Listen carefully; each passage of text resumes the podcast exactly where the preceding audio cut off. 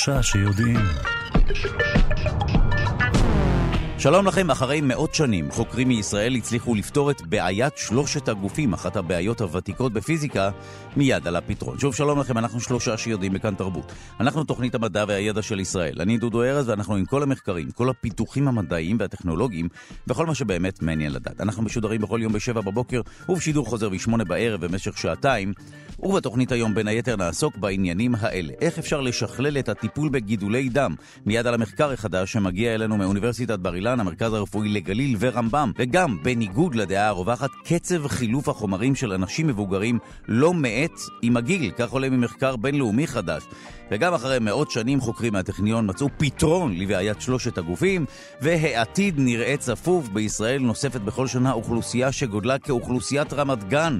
גם בכך נעסוק. העורכת שלנו היא אלכסנדרה לויקר, המפיק הוא אבי שמאי, על הביצוע הטכני גיא פלוויאן. תודה רבה ליגאל שפירא שמלווה אותנו. אתם ואתן מוזמנים ומוזמנות להצטרף לקהילה הרשמית של שלושה שיודעים בפייסבוק. כאן שלושה שיודעים. נזכיר שאפשר להאזין לשלושה שיודעים גם כהסכת בכל זמן ובכל מקום באמצעות היישומון של כאן, גם באמצעות ספוטיפיי, אפל וגוגל. בואו נתחיל.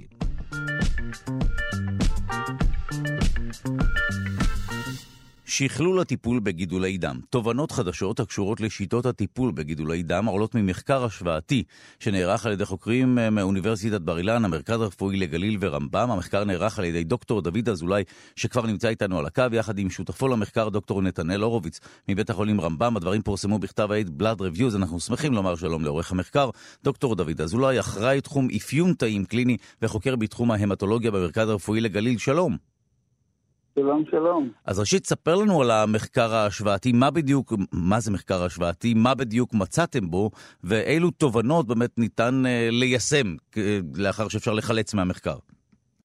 אוקיי. Okay. Uh, לגבי יישום של, ה, של הדברים, uh, הדברים קצת יותר מורכבים, אבל אני יכול uh, לספר על המחקר הזה, שהוא בעצם, uh, הוא, הוא, הוא מחקר ש... שבו סקרנו את כל העבודות שבוצעו בשנים האחרונות בנוגע לאיזשהו גורם גדילה עצבי שנקרא BDNF, או Brain Derived Neurotrophic Factor. זה גורם עצבי שאני חוקר כבר אה, בערך שני עשורים. אה, חקרתי אותו בעבר בתחום של אה, אה, הפרעות עצביות ומחלות אה, שבהן יש ניוון עצבי, בעיקר בטרשת נפוצה. אה, ועכשיו בעצם הבאנו אותו לעולם ההמטולוגי, אה, ובעולם ההמטולוגי אה, אני עוסק באפיון של גידולי דם. שמה זה בדיוק גידולי דם? גידולי דם זה בעצם סרטנים שהם אוהבים להיות בדם, זאת אומרת כמה נוח להם בדם. הם, המקור שלהם הוא מתאי דם. אם שמעתם על לוקמיות ולימפומות כמובן, אה, אז זה בעצם סרטנים שהמקור שלהם הוא תאי, תאי דם. זה בעצם מה שאני עושה ביום-יום. ביום-יום שלי אני בעצם מאפיין גידולי דם. אני אה, בודק אה, דגימות של חולים, אם זה ביופסיות, אם זה דמים, אם זה לשד עצם. ובעצם מאפיין את התאי דם שנמצאים שם ואת הגידולי דם. כי בעצם חשוב מאוד לדעת איזה סוג של גידול יש כדי להתאים את הטיפול לסוג הגידול. ומדובר בגידולים שונים ומגוונים, ולכן יש צורך בכלים אה, שונים כדי לאפיין אותם. ו- ואילו פרמטרים באמצעותם אתה בודק או מאפיין את הגידולים? זאת אומרת, לפי מה? בעצם אה, האבחון של הגידולים הוא, יש כמה, יש כמה, אה, כמה שיטות שבהן אנחנו אה, בודקים, אבל השיטה שאני בעיקר מתמחה בה זו שיטה שהיא בוחנת אה, את התעודת זהות של התא בעצם, התעודת זהות החלבונית שנמצאת על התא. בעצם בצורה פשוטה אפשר להסביר את זה לכל תא, אה, לכל תא בדם יש אה, חלבונים שונים שמאפיינים אותו. ואנחנו מצמידים נוגדנים בעצם, שהנוגדנים האלה הם מצומדים לאיזה שהם רכיבים פלורסנטיים, שהנוגדנים האלה בעצם נצמדים לאותם חלבונים, ואנחנו אחרי זה מעבירים את התאים האלה במכשיר שנקרא flow cytometer, והמכשיר הזה בעצם אה, גורם לאקסיטציה של אותם אלמנטים פלורסנטיים על גבי הנוגדנים שהצמדנו לתאים, ואנחנו ככה יודעים אם התאים האלה מבטאים או לא מבטאים את אותם אה, חלבונים שאני קורא להם תעודת זהות של התא. ולפי זה אנחנו יודעים אם הם מבטאים או לא מבטאים, או העוצמה שהם מבטאים, ומדובר בחלבונים שונים. אז אנחנו ככה בעצם מאפיינים את סוג התא שהוא מתרבה אה, בדם בצורה לא מבוקרת. וככה אנחנו יודעים איזה גידול, באיזה גידול מדובר. אבל זה ממש על קצה המזל. אז זהו, שאני רוצה לקפוץ לעומק המחקר ולהתייחס לאחד האלמנטים או אחד מהגורמים שאליהם אתם מתייחסים, או אתה מתייחס בכל מה שקשור לגידולי דם, וזה ה-BDNF. כן. אז ה-BDNF הזה בעצם, אמרתי שאנחנו חקרנו אותו הרבה אה, בהפרעות עצביות בעבר, ויש הפרעה עצבית מאוד אה, נפוצה בחולי סרטן דם שמקבלים כימותרפיה, הם אה, לפעמים, חלק מהם, מפתחים, מהחולים, מפתחים איזושהי הפרעה עצבית שנקראת פריפרל נאורופתי, או נאורופתיה היקפית. אה, ואנחנו, זה ככה התחיל בעצם המחקר, בגלל שהגורם, הפקטור הזה הוא גורם שהוא מרפא את העצב, וככה הוא התגלה כאלמנט שעוזר לתאי העצב להתגבר על נזקים. אנחנו שאלנו את עצמנו האם הפקטור הזה יכול לעזור לנו אה, לגלות את אותם אנשים שהם רגישים לפתח את ההפרעה העצבית הזאת כתוצאה מהכימותרפיה, וכך בעצם אה, להתייחס אליהם בצורה שונה כאשר אנחנו באים לטפל בהם. אנחנו, כל הרפואה בעצם זורמת לכיוון של רפואה מותאמת אישית, ויש חשיבות גדולה מאוד אה, לצד ההתפתחות האדירה של טיפולים שונים, גם אה, לפתח בעצם מרקרים או סמנים שיכולים לעזור לנו אה, לסווג את החולים לפי הרגישות שלהם לפתח כל מיני אה, תופעות לוואי שנגרמות כתוצאה מהטיפול. וככה בעצם המחקר אה, התחיל, ואנחנו גילינו כל מיני תגליות שקשורות בפקטור הזה, בהתפתחות, ש... בנושא הזה של ההתפתחות ההפרעה העצבית הזאת. אנחנו גילינו למשל שחולים שהם נוטים לפתח יותר את ההפרעה העצבית הזאת, אז יש להם פחות מהגורם הגדילה הזה שזורם לו בדם. בעצם יש להם פחות מנגנון תיקון, ואז ברגע שהם נחשפים לכימותרפיה, הם אה, נוטים יותר לפתח את ההפרעה העצבית הזאת. כשחקרנו את הפקטור הזה, אז בעצם חקרנו אותו במחלות, בגידולי דם שונים. ואז גילינו, גם שאלנו את עצמנו, האם הפקטור הזה קשור איכשהו במחלה עצמה, לא רק בתופעת לבד. ואז גילינו שבעצם אה, הפקטור הזה כן קשור גם במחלה עצמה, גם בפרוגנוזה שלה וגם בתגובה לטיפול. ואנחנו ראינו שדווקא הפקטור הזה ברמות הגבוהות שלו, הוא יותר הולך עם מחלה טובה יותר בחולים, עם תגובה יותר טובה שלהם אה, לטיפול. וכשעשינו את הסקירה הזאת, גילינו שה-BDNF, אה, חוקרים שונים בעולם שחקרו אותו במחלות אה, בגידולי דם, הראו שהוא דווקא גורם אה, גרוע בגידולי דם, זאת אומרת הוא גורם לתאים הסרטניים יותר להתרבות. ומכיוון ש-BDNF, כמו שסיפרתי, הוא גורם שהוא מגן על תאים, ולכן הם אה, הראו שהוא מגן גם על תאים סרטניים. אבל אנחנו הראינו שהוא בעצם מגן גם על תאים נורמליים או תאים תקינים, וכדי להתגבר על הגידול צריך גם שהתאים הנורמליים יהיו תקינים. Mm-hmm. ולכן מה שאנחנו אה, רואים שבחולים, אה, דווקא רמות גבוהות של הפקטור הזה הן בעצם הולכות עם פרוגנוזה יותר טובה של החולים ועם תגובה יותר טובה שלהם אה, לטיפול. אה, וזה, כמו שהסברתי, מכיוון שהחלבון הזה הוא לא רק משפיע על התאי הגידול עצמם, אלא הוא משפיע גם על תאים בהיקף של הגידול שדווקא חשובים להתמודדות עם הגידול, כמו למשל תאי חיסון. הפקטור הזה הוא מאוד מאוד חשוב אה, בפרוליפרציה ודיפרנציאציה של תאי T ותאי B, שהם חשובים מאוד בעצם להתנגדות לגידול. ולכן אה, חשוב תמיד לזכור שלהסתכל על, רק על התאי גידול עצמם ולבחון דברים רק על התאי גידול עצמם, לפעמים נותן איזושהי תמונה שהיא חלקית. בעוד כשהם מסתכלים על החולים אה, בכללותם, על, על המיקרו-אינביירמנט של הגידול, אז אפשר לגלות דברים אחרים בנוגע, או אפילו שונים, או אפילו הפוכים בנוגע ל, אה, לפקטור הזה. טוב, כנראה שהמציאות היא יותר מורכבת מטובים ורעים. בהחלט. אנחנו כל הזמן מלמדים אותנו אה, לפרק דברים. ככה זה, זה האמצעי שאנחנו לומדים, בעצם אנחנו לומדים על ידי פירוק של דברים לגורמים, ואנחנו נורא מתפלאים אחרי זה שה, שהדברים בעצם עובדים ביחד. אה, כי אנחנו כל כך מתמכרים לה, להתבוננות החלקית בדברים, בעצם לפרק את הדברים לגורמים שלהם. אה, ואז אנחנו אה, רואים, בעצם נסתכל, זה דוגמה למנט, לפקטור שהוא בכלל brain derived, הוא מגיע בכלל מהמוח, שם גילו אותו. ואנחנו בכלל אה, מראים שהפקטור הזה הוא מאוד מאוד חשוב גם בדם, זאת אומרת, הוא גם מתבטא בתאי דם, הוא מופרש על ידי תאי דם, והוא משפיע על מערכת הדם. הוא משפיע על מערכת החיסון, הוא משפיע על מערכות שונות. זאת אומרת, זה שהוא התגלה במוח, וההשפעות שלו אה, על תאי העצב אה, הן הנחקרות ביותר, אנחנו באנו ובעצם שמנו אותו על המפה גם במערכת ההמטופואטית, גם בהקשר של אה, מערכת הדם. וואו, טוב, אנחנו נסתפק בדברים האלה. תודה רבה לך, דוקטור דוד אזולאי, אחראי תחום אפיון תאים קליני וחוקר בתחום ההמטולוגיה במרכז הרפואי לגליל. תודה.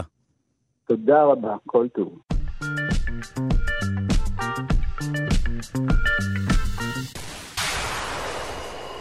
מגנט-ליד דקיק, המגנט הכי דק בעולם, פותח על ידי חוקרים מברקלי. מגנט כזה יוכל לסייע ביצירה של זיכרונות חדשים יעילים הרבה יותר במחשוב, בספינטרוניקה, מיד נבין מה זה אומר, ובפיזיקה קוונטית. הדברים פורסמו ב-Nature Communications, אנחנו שמחים לומר שלום לדוקטור משה בן שלום, ראש המעבדה לחומרים קוונטיים שכבתיים בבית הספר לפיזיקה, אוניברסיטת תל אביב. שלום. בוקר טוב. בוא נדבר קודם כל על המגנט ואז על היישומים שלו. מה הכוונה, מה עוביו של אותו מגנט דקיק? אז uh, במחקר הזה הטענה היא שאפשר להגיע לעובי של uh, אטום בודד, למעשה שכבה של אטומים שמסודרים במישור אחד, דו-ממדי. מדברים לאחרונה יותר ויותר על חומרים דו-מימדיים, אז הנה דוגמה נוספת לכך, וזו שכבה שיש לה יכולות מגנטיות. כן, אה, למעשה אה, התגלו כבר שכבות כאלה, אולי לא בעובי של אטום אחד, אולי שלושה אטומים, אה, אבל בדרך כלל הקשר המגנטי או האנרגיה הדרושה כדי לייצר את הסידור המגנטי הייתה נמוכה, כך שבטמפרטורת החדר הסדר המגנטי הזה לא נשמר. מה שייחודי לפרסום הזה זה שהקשר הוא מספיק חזק למרות דו-הממדיות, כך שאפילו בטמפרטורת החדר הם רואים uh, סידור מגנטי. אה, בוא נדבר בכלל על התכונה הזו, מגנטיות, ואז נדבר על המורכבות של שכבה כזו uh, שתהיה לה את התכונה הזו. מה, מה זה אומר? Uh, מצוין. אז מגנטיות למעשה uh, אפשר לדמיין אותה כתור, בתור איזה לולאה של זרם חשמלי. Uh, כשאנחנו יודעים שחלקיקים יסודיים כמו האלקטרון, יש לו תכונה אינטרינזית כזאת פנימית, שבה כאילו המטען מסתובב סביב עצמו ויוצר שדה מגנטי במרחב. כדי ליצור את השדה המגנטי הזה במרחב חייבים שמטען יסתובב. ש... ו... רגע, כל אלקטרון יוצר אה, שדה מגנטי סביבו? כן, לכל אלקטרון. יש תכונה אינטרינזית כזאת, קוראים לזה ספין, בגלל הסיבוב הזה. אה, ובאטומים, אנחנו לא נתקלים באלקטרונים לבד, אתה יודע, בטבע. הם יושבים בתוך אטומים, רוב האטומים מסדרים את האלקטרונים וגם הגרעינים שלהם, כך שהספינים האלה הפוכים, ובסך הכל אין שדה מגנטי במרחב.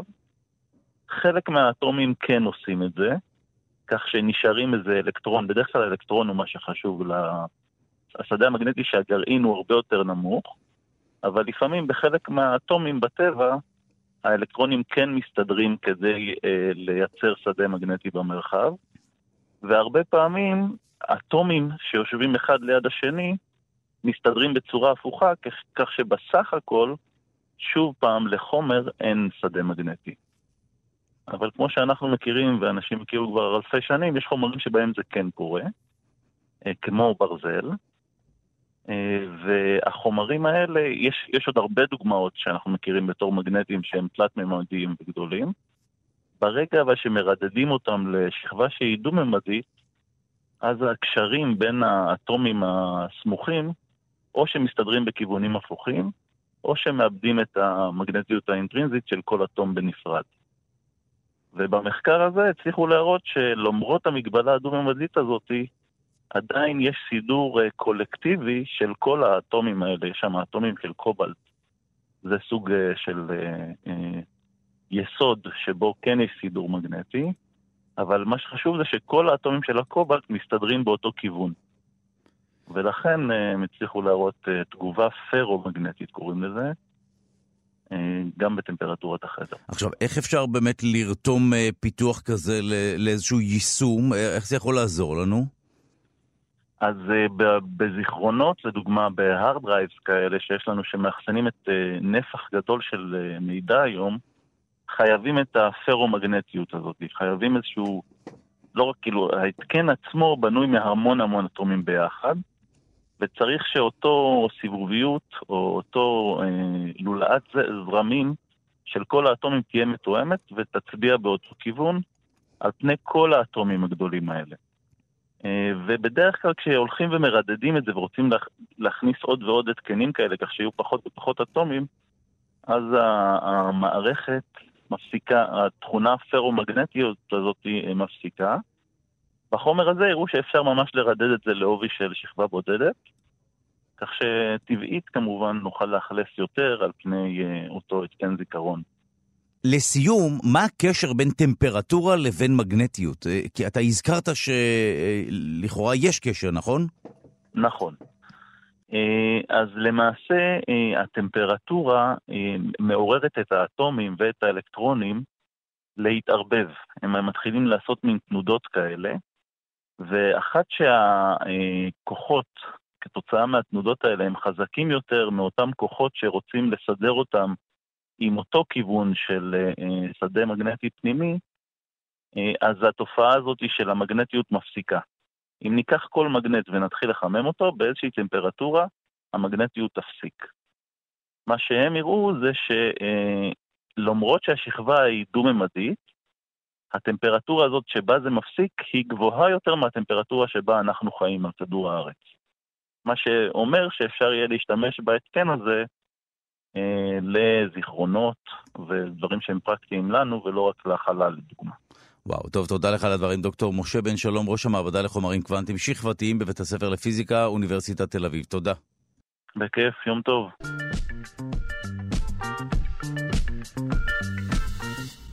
אחרי מאות שנים, חוקרים מישראל מצאו פתרון לבעיית שלושת הגופים, אחת הבעיות הוותיקות בפיזיקה. החוקרים הם פרופסור חגי פרץ, שכבר נמצא איתנו על הקו, והדוקטורנט יונדב ברי גינת. אנחנו שמחים לומר שלום לאסטרופיזיקאי מהטכניון, פרופסור חגי פרץ, שלום. שלום, שלום. מיד uh, נבין את הקשר בין אסטרופיזיקה לבין בעיית שלושת הגופים. יש קשר, נכון? יש קשר חשוב וגדול. אה, אז בואו נתחיל מהקשר הזה, ואז נשמע על הבעיה ועל הפתרון שלכם. בעצם בעיית שלושת הגופים עוסקת במצב שיש לנו שלושה גופים, במקרה הזה מדובר על שלושה גופים שמושכים אחד את השני בגרביטציה. למשל, כדור הארץ והשמש והירח. שלושה גופים, כל אחד מושך אחד את השני. במקרה הזה, כדור הארץ מקיף את השמש, הירח מקיף אותו. מקרה יחסית יותר פשוט. זו מערכת שהיא נקראת היררכית, יש הבדל גדול בין המרחק בין כדור הארץ והירח לבין כדור הארץ והירח והשמש. אז הם פועלים בצורה נפרדת ואפשר להבין אותם. אה, הבעיה, אבל זה חלק בעיה מבעיה התלת גופית, בעיה שיש שלושה גופים עם כוחות ביניהם. בעצם היא קיימת בהמון מקומות באסטרופיזיקה, כל מקום שיש בו שלושה גופים, למשל שלושה כוכבים, ירחים אה, מסביב לכוכבי לכת, מערכות שמש, אה, חורים שחורים, כוכבי ניטרונים מסביב לחורים שחורים סופר מסיביים מרכזי גלקטיות. בעצם ביקום שלנו קיימות המון המון מערכות כאלה בהמון המון אינטראקציות, ובעצם השאלה היא איך הן משתנות עם הזמן, איך, נראה, איך נראים המסלולים שלהם. זה בעצם השאלה הכללית התת-גופית. הבעיה הזאת היא בעצם קיימת גם ברמות אחרות, אפילו ברמה של אטומים. כשיש לנו אטום אה, ואלקטרון ועוד איזה אלקטרון שמגיע, גם זאת בעיה תלת-גופית, במקרה הזה לא בגרביטציה, לא בכוחות משיכת אה, גרביטציוניים, אלא ברמה קוונטית או דברים מהסוג הזה. אבל בעיה הזאת קיימת בעצם בכל מיני רמות שונות, מהעולם המיקרוסקופי עד העולם הכי גדול, היקום כולו שאנחנו מכירים. איך זה שלא פתרו את הבעיה? זה נשמע משהו שאיזושהי נוסחה, אני יודע שזה קל להגיד כמובן וקשה לממש או ליישם, אבל אה, אין שום נוסחה שמסוגלת להתמודד עם אה, אה, תנועה של שלושה גופים שאחד מושך אה, את השני? טוב, תחשוב על זה ככה. כשיש לנו זוג למשל, זה כבר יכול להיות מסובך, נכון? אה, אם חושבים על אה, זוג של בני אדם, יכולים להסתדר, אתה מוסיף עוד בן אדם אחד למשוואה, זה יכול להיות מסובך. גם עם כוכבים זה יכול להיות מסובך. כשיש לנו שני עצמים, אנחנו יודעים בצורה מדויקת באיזה נקודה הם יהיו בכל נקודה בזמן, אם נתת את, באיזושהי נקודת זמן נתת את התנאים שלהם, תדע מכאן והלאה תמיד איפה הם יהיו. כשיש שלושה גופים, לכאורה באמת נשמע פשוט, ובאמת אנשים עסקו בזה המון, כי זה מסוג הבעיות האלה שנשמעות פשוטות, אבל מסתברות כמסובכות. כי יש שני גופים, אתה יודע איך הם פועלים אחד על השני, עכשיו אתה מוסיף הפרעה מגוף שלישי. ההפרעה הזאת בהתחלה היא קטנה, אבל כל פעם ההפרעה הזאת הולכת וגדלה, ומסתבר שההפרעות האלה בעצם גדלות בצורה אקספוננציאלית, והיום אנחנו מכירים את המילה אקספוננציאל ממושגים אחרים של קורונה, ההפרעות האלה בעצם גדלות בצורה מאוד מהירה. מה זאת אומרת? השפעה מאוד מאוד קטנה בתנאי ההתחלה, משנה מאוד את ההמשך. מה שנקרא אפקט הפרפר, או בכאוס בהקשר הזה. הבעיה של התרופית היא בעיה כאוטית, בעיה מאוד מורכבת שהיא מאוד תלויה בהבדלים קטנים בתנאי ההתחלה. ולכן, גם אם היית יודע אה, להגיד כך וכך, אה, מה תנאי ההתחלה בצורה מאוד מדויקת, אפילו שינוי סופר קטנטן יגרום לך כך שמהר מאוד אתה כבר לא תדע איפה המערכת הולכת להיות, באיזה צורה היא הולכת להתנהג בהמשך. וזו בעצם האלמנט הבסיסי הבעייתי של בעיית שלושת הגופים. היא בעצם, היא לא ניתן לפתור אותה בצורה מלאה, מה שנקרא אנליטית, עם איזו משוואה פשוטה שאומרת איפה כל עצם יהיה בין כל נקודת זמן. אי אפשר לעשות את הדבר הזה בגלל האלמנט הכאוטי. כלומר, אף פעם לא יהיה לנו באמת דיוק ברמה אינסופית של איפה כל אחד מהגופים נמצא ומה המסה שלו ומה כל התנאים שלו. ולכן אף פעם לא נוכל לגבי, לגבי, לומר לגבי מערכת ספציפית איפה היא תהיה בדיוק ואיך היא תתנהג בהמשך לאורך זמן. אז מה הפתרון? מה הפתרון שהצעתם? בעצם הפתרון הוא פתרון שהוא פתרון סטטיסטי. מה זאת אומרת? אמנם לגבי מערכת אחת אתה לא יכול להגיד את זה, אבל אתה יכול, אם היה לך המון המון, המון מהמערכות, היית מריץ את כולם עם בערך אותם תנאי התחלה למשל, אתה תדע שבאופן סטטיסטי הם יתפלגו בצורה מסוימת. מה זאת אומרת? נגיד לזרוק שתי קוביות, כן? אם תזרוק קובייה אחת, אתה יודע שהסיכוי לכל אחד מהמספרים הוא קבוע, ידוע, נכון? 1 חלקי 6. אם תזרוק שתי קוביות, מה תהיה, אתה לא יודע מה יצא, נכון? אם תזרוק זריקה אחת. אם תזרוק הרבה הרבה פעמים, אתה יודע מה הסיכוי שיהיו אה, אה, אפקטים שונים. למשל, אתה יודע ששבע, יש לו סיכוי הרבה יותר גבוה לצאת מאשר שאר האפשרויות. למה? כי יש הרבה יותר שילובים של מספרים שייצרו לנו שבע. אז אני יכול להגיד בעצם איך תהיה ההתפלגות. מי משתמש בזה הרבה? למשל, בתי קזינו. הם יודעים למשל, שלמרות שיש סיכוי שמישהו יזכה עכשיו וירוויח לחשבונם, הם יודעים שעל פני הסך הכל של כל האנשים שבאים, הם יודעים כבר התפלגות, הם יודעים שהם תמיד, תמיד ירוויחו, או לפחות בסיכוי מאוד מאוד גבוה. במובן מסוים פונים לבעיות כאלה גם כן בצורה סטטיסטית. אנחנו לא יכולים להגיד לגבי מערכת אחת איך היא תתנהג, אבל נוכל להגיד מה ההתפלגות של הסיכויים של מה יקרה בסופו של דבר מערכות מהסוג הזה. אם תיתן לי שני גופים עם מסות כאלה ועוד גוף אחר שמגיע, מה בסוף, מה יצא בסוף? מה זאת אומרת? מערכות כאלה בדרך כלל יש סוג מאוד מסוים של התנהגות. כוכב מגיע, מתקרב לזוג הזה, אה, מתחיל בעצם לעשות אינטראקציות, מסבך אותו, וכוכב אחד עף החוצה, אבל אחר כך הוא חוזר. עוד פעם יש איזושהי אה, אה, אינטראקציה מסובכת, אחד מהם עף החוצה וחוזר, ככה קורה הרבה מאוד פעמים, עד שבסוף אחד נזרק וכבר לא חוזר, ואנחנו נשארים בעצם מערכת של, מערכת של שניים פלוס אחד. זה בעצם מה שבדרך כלל קורה. אבל מה בדיוק, איזה מהשניים האלה יישארו ואיזה אחד יעוף? איזה מסלול בדיוק יהיה לשניים האלה כשהם יעופו? כמה אנרגיה יהיה לאחד שאף? זה לא יודעים, אבל אנחנו יכולים בעזרת המודל שלנו בעצם לנבא את זה. איך? אנחנו, אנחנו משתמשים בזה שהכל פה כאוטי. מה זאת אומרת שהכל כאוטי? שאנחנו יודעים שהסיכוי לכל אחד מהאפשרויות במרחב הוא זהה. כמו שאנחנו זורקים קובייה אחת, הסיכוי לכל אחד מהמספרים במקרה הזה הוא זהה. אפשר לחשוב על זה בצורה דומה קצת בהקשר הזה מערכת לאקופית. אנחנו יודעים שכל פעם שכוכב אחד נזרק החוצה וחוזר, הוא יעשה בדיוק, הוא יעשה אינטראקציה מסוג דומה. והסיכוי של אינטראקציה, אבל אנחנו יכולים לחשוב על זה בתור איזושהי אה, תזוזה כזאת במרחב אה, בצורה אקראית.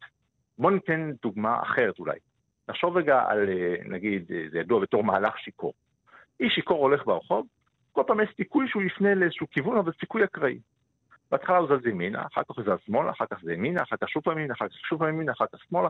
יכול לזוז לכל מיני כיוונים בעצם, בצורה אקראית.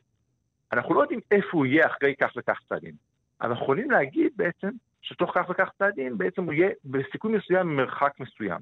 למה? בגלל שכל אחד מהצעדים האלה אנחנו יודעים שהוא אקראי באותה צורה, ואנחנו יכולים לקחת את זה בחשבון וכל פעם לעשות, לעשות סכום של צעדים אקראיים כאלה. באותה מידה אנחנו יכולים בעצם לחשוב על המערכת התלת גופית בצורה כזאת.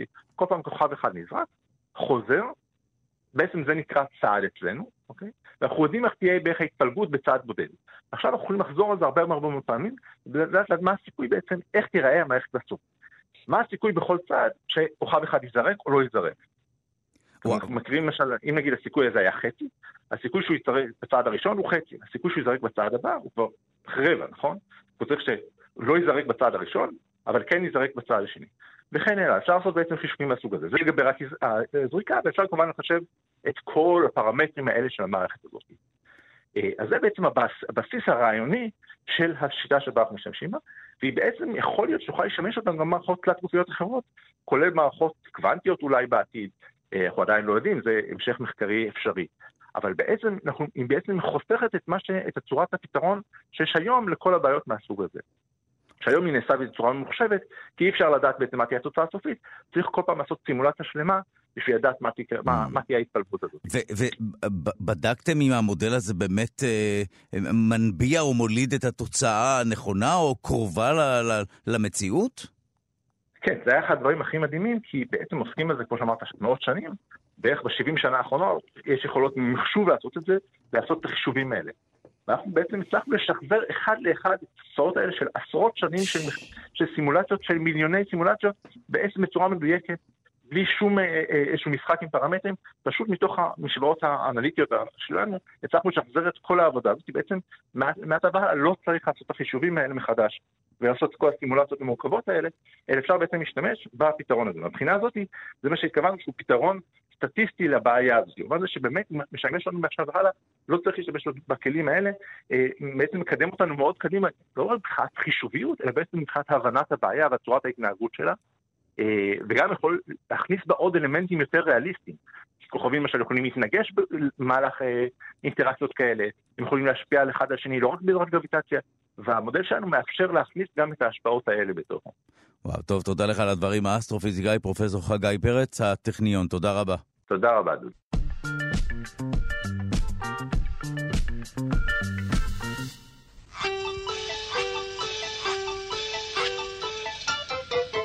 בחשבון זה נכון, אי אפשר לרפרף. בחשבון זה נכון, אי אפשר לצפצף. בחשבון זה נכון, אי אפשר לזייף. אך מי אמר שבחשבון אי אפשר לקיים? ובמסגרת פינת המתמטיקה נעסוק בשאלה מהי הזנחת יחס הבסיס ואיך זה מסביר מדוע לפעמים לא יעיל לעשות בדיקות סקר רחבות של מחלה, נגיף בכל האוכלוסייה. אנחנו שמחים לומר שלום לאיש המתמטיקה שלנו, מיכאל גורודין ממכון דוידסון, הזרוע החינוכית של מכון ויצמן למדע. שלום. שלום, שלום. טוב, קודם כל, מהי הזנחת יחס בסיס? תכף נגיע לבדיקות סקר, אבל מהי אותה הזנחה? אז הדברים האלה ממש קשורים אחד לשני, ואנחנו, הם, הם שניהם קשורים לתכונה מסוימת של אה, בדיקות, שנקראת חיובי כוזב. זאת אומרת, לפעמים, אה, אף בדיקה היא לא, היא לא מושלמת, ולפעמים בחלק מאוד קטן מהמקרים, באחוז מאוד קטן מהמקרים, אה, בן אדם, למשל, בריא, יש סיכוי קטן שכשעושים לו איזושהי בדיקה, הבדיקה ת, ת, תחזיר תוצאת חיובי כוזב. הבן אדם בריא, אבל הבדיקה אומרת שהוא, אה, אומרת שהוא חולה. אוקיי. Okay. אה, עכשיו, התרופות שיוצאות, או בדיקות שיוצאות ועוברות את הבדיקות, האחוז הזה הוא מאוד מאוד קטן, הוא מאוד מאוד זניח. ואז לכאורה, זה אומר שאין שום בעיה, ואם יש לנו איזושהי מחלה, אז אנחנו אה, יכולים פשוט לבדוק את ה, אה, לבדוק את כל האוכלוסייה. ו... אה, ואז לדעת האם, אה, אה, האם היא חולה או בריאה. אבל מסתבר שלשאלה הזאת יש קשר להאם אנחנו בודקים כשאותה מחלה נפוצה מאוד באוכלוסייה, או האם אנחנו בודקים כשהיא נדירה מאוד. מסתבר שאחד מהדברים האלה הוא הרבה יותר אפקטיבי מהשני, בגלל אותו יחס הבסיס. אז יחס הבסיס הוא היחס של המחלה השכיחות של המחלה בכלל האוכלוסייה. וכשהמחלה מאוד מאוד נדירה, נניח יש, נגיד שהיה מצב היפותטי שיש בן אדם אחד חולה בארץ, במחלה מאוד מאוד מאוד מסוכנת. ואנחנו מזמינים המון, 7 מיליון בדיקות, ומריצים את הבדיקות על כל האוכלוסייה. בדיקות מאוד מאוד מהימנות, שהאחוז החיובי הכוזב שבהן הוא 0.001 אחוז, באמת אחוז מאוד מאוד קטן. אז לכאורה הכל בסדר, נכון? אנחנו נמצא את החולה שלנו, ו, אה, ונוכל לזהות אותו, לשים אותו בבידוד עם המחלה הסופר מסוכנת ולבלום אותה. אז מסתבר שלא, המתמטיקה כאן משחקת נגדנו. כי זה נכון שאת החולה, החולה האחד הזה אנחנו נמצא, יש לו מחלה, הבדיקה שלנו טובה, כשנבדוק אותו, הבדיקה תגיד לנו, הנה, יש לו מחלה. אבל בגלל שיחס הבסיס הוא כל כך נמוך, בגלל שהמחלה כל כך נדירה, אנחנו בודקים חוץ מהאחד החולה הזה, כמעט שבעה מיליון בריאים. וזה נכון שהסיכוי לחיובי כוזב הוא מאוד מאוד קטן, אבל כשאנחנו עושים את המאוד מאוד קטן הזה mm. כל כך הרבה פעמים, זה מתי שהוא מתחיל אה, לצוץ, וזה מתי שהוא מתחיל להופיע.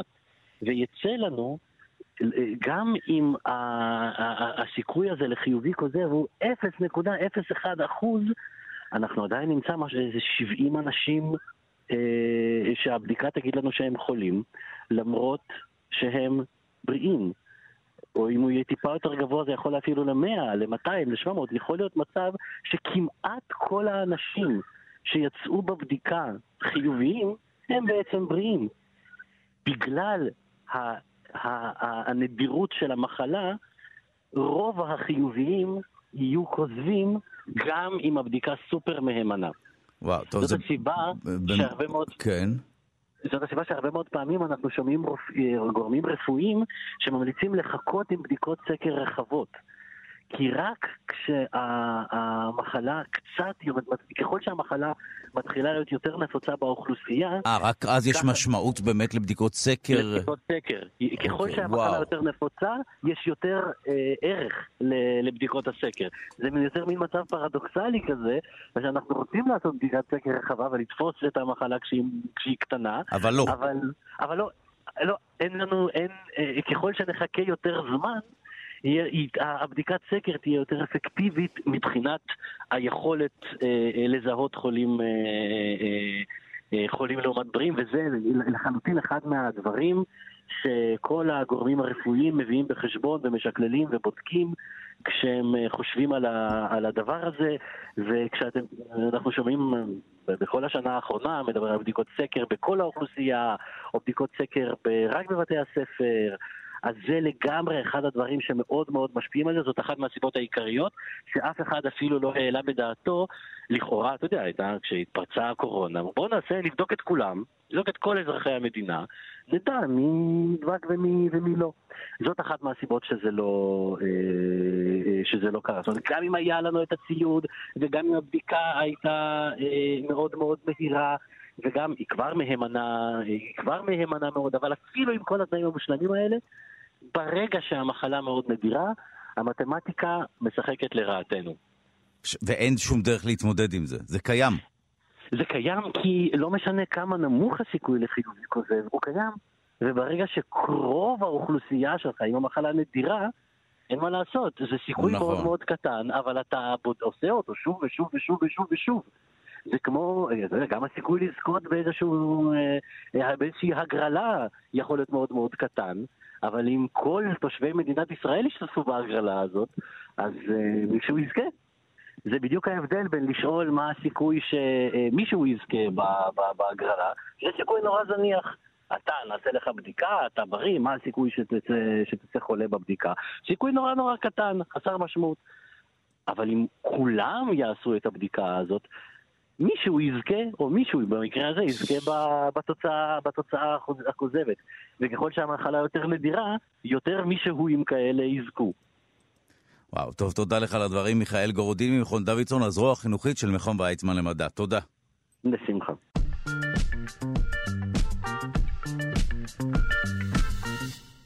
ובמסגרת פינת השירה נעסוק בגנטיקה ובשירה. האם אפשר לבודד את הרכיבים הגנטיים וההתנהגותיים שהופכים קולות של בני אדם לדומים, בהנחה שמדובר בקרובי משפחה? שלום לרונה ישראל קולט, ווקולוגית ומורה לפיתוח קול במכללת לוינסקי לחינוך מוזיקלי. שלום. שלום דודו. האמת היא שאלה מאוד מסקרנת, האם קולות של uh, בני משפחה או קרובי משפחה דומים? בדרך כלל כן, קצת, לא? כן, זו באמת שאלה מעניינת, והתשובות עליה, למרות שאנחנו מתקרבים, הם, אה, אני מצטערת לעצמי שלעולם זה לא יהיה מוחלט, אבל אה, יש כל מיני סיבות שאנחנו רוצים אה, לבחון את הבידוד של הפרמטרים, כי זה רלוונטי למספר רב של תחומים, שחלק מהם כבר נגענו בהם, כמו זיהוי קולי או אבחון קולי ביומטרי לצורכי אבטחה, אבל כשאומרים גנטיקה, אז האסוציאציה הראשונה היא בדרך כלל אה, הדור הבא, ומה אתה מעביר להם. זאת אומרת, שאתה פוגש בני משפחה פוטנציאליים, נגיד בני זוג, אתה שואל את עצמך אם באופן מודע או לא, אם אתה רוצה שהילדים שלך ייראו ויישמעו כמותם, או לפחות שיהיו איזה שילוב של שניכם, כי הכל יכול להיות אחת מהסיבות המרכזיות שאתה נמשך לבן הזוג שלך. ואם יש לך קול נהדר, אתה שואל, אולי זה באמת אה, ילך הלאה, אולי הוא יירש את זה, או שהקול שלך הוא תולדה חד פעמית של שילוב של כל מיני מרכיבים, מעניין. גם גנטיים, אבל לא בהכרח. זו השאלה. אז בגדול, האיכות של הקול שלך, כלומר העוצמה, הצבע והגובה, הם נקבעים לפי האנטומיה שלך, תולדה של עובי ואורך המיתרים והצורה של חללי התעודה שלך, ולכן אם האנטומיה שמוכתבת על ידי נתונים גנטיים דומה לזו של אבותיך, הגיוני שאתה תישמע כמותם. זה ברור. הבעיה שזה לא מספיק. יש עוד הרבה משתנים שיוצרים את הקול שלך והופכים אותו באמת לחד פעמי, כמו טביעת אצבעות, לגמרי חד פעמית. אה, וזה באמת הסיבה שזה אפשר, יכול לשמש להבטחה. וחלק מהמשתנים האלה נרכשים ומשפיעים על האנטומיה עצמה, כמו אה, גיל, עישון, הורמונים, השמנה, מחלות ואלרגיות, ועליהם אתה אפילו יכול להתווכח אם יש נטייה גנטית אליהן, זאת אומרת איזה טריגר שאתה מפתח או לא מפתח במהלך החיים, וחלק מהמשתנים נרכשים אה, באופן ברור יותר, כמו האופן שאתה משתמש בקול שלך. אה, השפה שאתה נולדת אליה משנה, יכולה לשנות גם את התצורה של איברי הקול שלך. המבטא, האינטונציה, ההגייה, אלה שאלות כבר יותר פרטניות. ובאמת אה, השאלה הגדולה של nature מול nurture, נרכש מול מולד. ובאמת הסיבות לבחון את זה, את המקור הביולוגי של יכולות מוזיקליות, זה תמיד כדי לבחון אולי, אה, אולי התמהיל הזה, אה, אולי התמהיל הזה אה, של הבן הנרכש למולד משפיע על היכולת שלך להחליט אם אתה רוצה להשקיע בפיתוח כישורים של הילד, או כאמור בתחום הזיהוי הביו, הביומטרי, שהוא באמת מאוד חם היום. גם ההאקרים וגם מומחי האבטחה רוצים לדעת אילו פרמטרים מבחינים בינך לבין קולות אחרים, והאם אתה תצליח אה, לעבוד על המערכת. זאת אומרת, אם זה נרכש או לא, ואם זה נרכש, אתה כאמור, כאמור תצליח אה, אה, to undo it, ל- לרכוש משהו אחר. אז אחת השאלות, אחת הדרכים הברורות לענות על השאלות האלה זה במחקר של תאומים זהים, בהנחה שנקודת המוצא הגנטית והאנטומית זהה. אז כבר בשנות ה-80 החלו המחקרי תאומים בנושאים ווקאליים, וכמובן יש תאוצה בשנות ה-2000, והמסקנה הברורה היא שגם האוזן האנושית וגם מערכות ממוחשבות מצליחות להבחין בין קולות של תאומים זהים ברמה גבוהה של דיוק. זה באמת, תחשוב על זה, זה, זה די מדהים. אה, יש לתאומים זהים אותה אנטומיה, ונניח אפילו אותו חינוך, או אותן נטיות גנטיות, ועדיין יש הבדלים ברורים בין הקולות שלהם, שגם האוזן האנושית מסוגלת אה, להבחין ביניהם.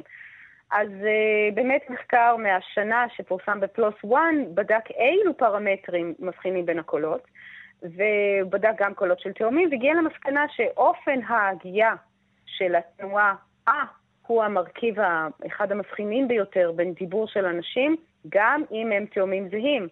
יש לנו זמן להרחיב על זה? למה... אה, אה, זה מסקרן מאוד, כן. אה, אז אחד מהפרמטרים שמבחין, נגיד שאתה אומר אה, שמאוד מבחין בינך לאנשים אחרים, זה קשור לפורמנטים. ואצלי, כאמור, מורכב מספקטרום של תדרים שונים, ופורמנט הוא C בספקטרום, שאתה יכול לחזק אותו או להחליש אותו על ידי שינוי של חלל התעודה, ולמעשה אנחנו עושים את זה כל פעם שאנחנו מדברים בשירים, כי פורמנטים הם מרכיבי התדר המשמעותיים ביותר להבנה, להבחנה בין התנועות השונות. השינויים האלה שאתה עושה בחללי התעודה שלך על ידי הלשון, השיניים, הלסת או, או זרם האוויר, הם אלה שמאפשרים לנו להבחין בין A לבין E. והדרך שאתה עושה את זה, הדרך שבה אתה שולט בפורמטים היא ייחודית לך. זה מדהים, זה גם תלוי, זה תלוי הטכניקה שלמדת, זה גם תלוי הרבה משתנים שיהיה לנו מאוד קשה לבודד אותם, למרות שאנחנו כל הזמן מתקדמים בנושא. לכן, האנטומיה המערכת הווקאלית זהה, אבל גם תאומים זהים הוגים את התנועות בדרכים אה, שונות. אז יש תקווה לעבוד על תוכנות הזיהוי הווקאלי, אם אתה תשנה בצורה עקבית ומודעת. את האופן שבו אתה מדבר. אני, אני עדיין מנסה לעבוד על אימא שלי בטלפון, אני כמעט אף פעם לא מצליחה. לא, אז אה, כנראה אוקיי. ש... אפשר, אפשר, יש אה, כל מיני חיתוכי דיבור שגורמים לך לא, כבר עשיתי מספיק אקספרימנטים. את חמושה גם בדוגמאות? כן, כן, אז זה באמת אה, נעשה יותר מורכב בפן האמנותי, זאת אומרת, כי שם באמת יש הרבה יותר אימון והרבה יותר נחישות ורצון. אז מחקר מאפריל השנה, שפורסם בכתב העת אה, Journal of Applied אה, Genetics, בחן כמה קולות של זמרים שיש ביניהם קרבה גנטית, אם הם באמת דומים, ואם אנחנו מסוגלים, האוזן האנושית גם מסוגלת להפחיד ביניהם, ובואו נשמע שתיים ממושאי המחקר, האחיות למשפחת מגשקר, שהן בנות לשושלת מוזיקאים הודים מפורסמים. בואו נשמע שתיים, תחילת המבוצע.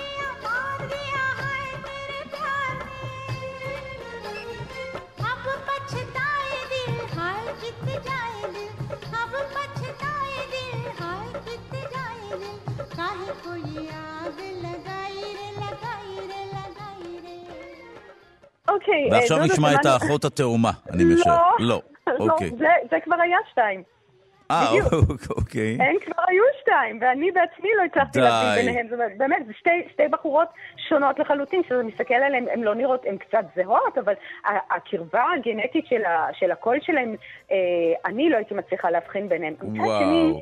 זה גם קצת תלוי תרבות, כי טכניקת השירה ההודית מאוד מובחנת, ואני חייבת להגיד שקשה לי להבחין בין זמרות הודיות. הן, יש להם איזה, הן מחדדות את הבהירות שלהן ככה שהן נשמעות כמו ילדות, וצריך הרבה הבנה מעמיקה בתרבות הזו כדי להבחין בין קולות מאומנים, אבל האם העובדה שאתה לא הצלחת, גם אני לא הצלחתי להבחין בין שתי החיות האלה, אה, זה אומר שהקול היפה שלהם והעובדה שהם בחרו במקצוע הזה זו תולדה של נטייה גנטית? אז זה אולי אחד מהמחקרים שמקדמים את פתרון השאלה, אבל הם משאירים אותך עם אולי גדול. אולי תוצאות המחקר היום משתנות אם היו בוחרים כמושאי מחקר את המשפחה הבאה. אז בואו נשמע קודם את האבא. הנה.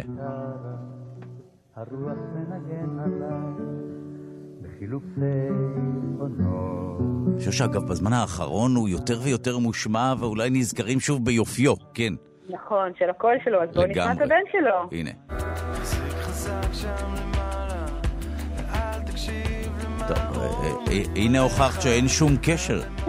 שום קשר. לא כל שוב, כל אחד לא. והאיכות שלו, כל אחד והיופי של היצירה שלו וכולי, אבל ניכר שאין קשר.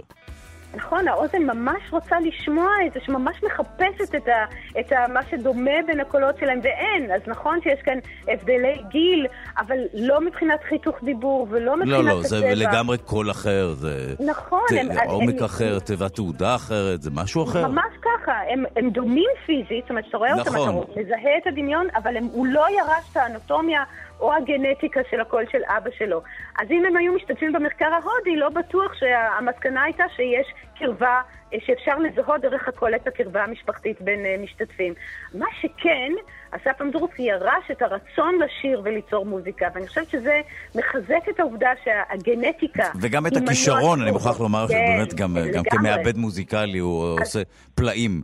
וכולי, אבל את צודקת שאין קשר בין הקולות, זה נכון. נכון, אז, אבל הנטייה הגנטית היא באמת היה מנוע טורבו שמזניק אותך לכיוון המתאים, אבל כנראה שאין שום דבר של, שעומד בפני uh, הרצון האנושי, גם אם אין לך את האנטומיה והגנטיקה. כל אחד יכול וצריך לענות בעצמו על התמהיל הזה בין uh, נרכש למולד. אז בואו נוסיף עוד טוויסט לסיום ונראה את דוגמה מובהקת לגנטיקה שכן שיחקה תפקיד מרכזי בבחירת הקריירה של זמר, שלא קיבל מאבא שלו משאבים של זמן וחינוך, אבל הוא כן קיבל את הקול והכישרון והמראה שלו. עד כדי כך שלא צריך להגיד את שם המשפחה, רק השם הפרטי, ג'וליאן.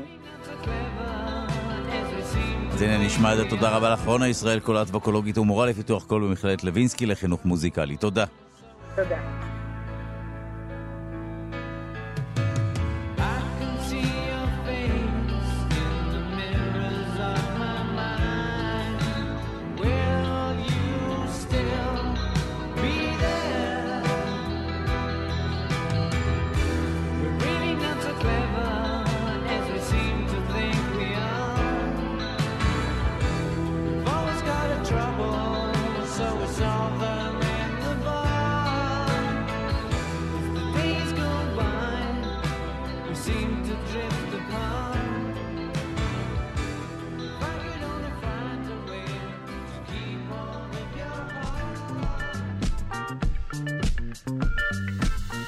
בניגוד לדעה הרווחת, קצב חילוף החומרים של אנשים מבוגרים לא מאט עם הגיל, כך עולה ממחקר בינלאומי חדש, הדברים פורסמו בכתב העת סיינס, אנחנו שמחים לומר שלום לפרופסור אורי לזמס מהפקולטה להנדסה, ביוטכנולוגיה ומזון בטכניון, שלום. בוקר טוב. אה, מאוד מפתיע המחקר הזה, אה, כשנכנסים פנימה הוא קצת יותר מורכב, אבל זו השורה התחתונה שלו. לא בדיוק. השורה התחתונה שלו היא שבעצם המטאבוליזם מאט, אבל לא כמו שחשבנו. זאת אומרת שהדפוסים של השינויים בקצב המטאבולי שלנו, או יותר נכון בתצרוכת האנרגיה של גוף האדם, היא לא כמו שחשבנו עד עכשיו. אלא בעצם יש, אה, יש ארבעה שלבים שונים לאורך החיים, ויש ירידה, פשוט הירידה היא לא בטווח שחשבנו. אוקיי, יש... אז, אז בוא תעשה לנו סדר. אז, אז מה קורה דה פקטו בגוף שלנו? אז בעצם מה שהחוקרים פה בדקו בקרב אה, למעלה מ-6,000 נבדקים, אה, את ה-total energy expenditure, זאת אומרת את התצרוכת האנרגטית היומית של בן אדם, כמה אנרגיה למעשה הוא מבזבז אה, במהלך יום בחייו, בממוצע, לאורך קבוצות גיל שונות, מילדים בני שמונה ימים, מיד לאחר הלידה כמעט, ועד גיל 95. מה שהם מצאו זה שבעצם התצרוכת האנרגטית, גם כשמשקללים את העובדה שתינוק לא שוקל כמו אדם מבוגר, אלא מפקטרים את הנושאים של משקל ומין וכמות השומן בגוף, או יותר נכון כמות השרירים שיש בגוף, הם מצאו שהמטאבוליזם, או התצרוכת האנרגטית יותר נכון, מזנקת בשנה הראשונה לחיים, עד ל-50% יותר אה, בעצם אה, מתצרוכת ממוצעת של אדם בוגר בריא. לאחר מכן, אה, זה בעצם השלב הראשון, הם קוראים לו.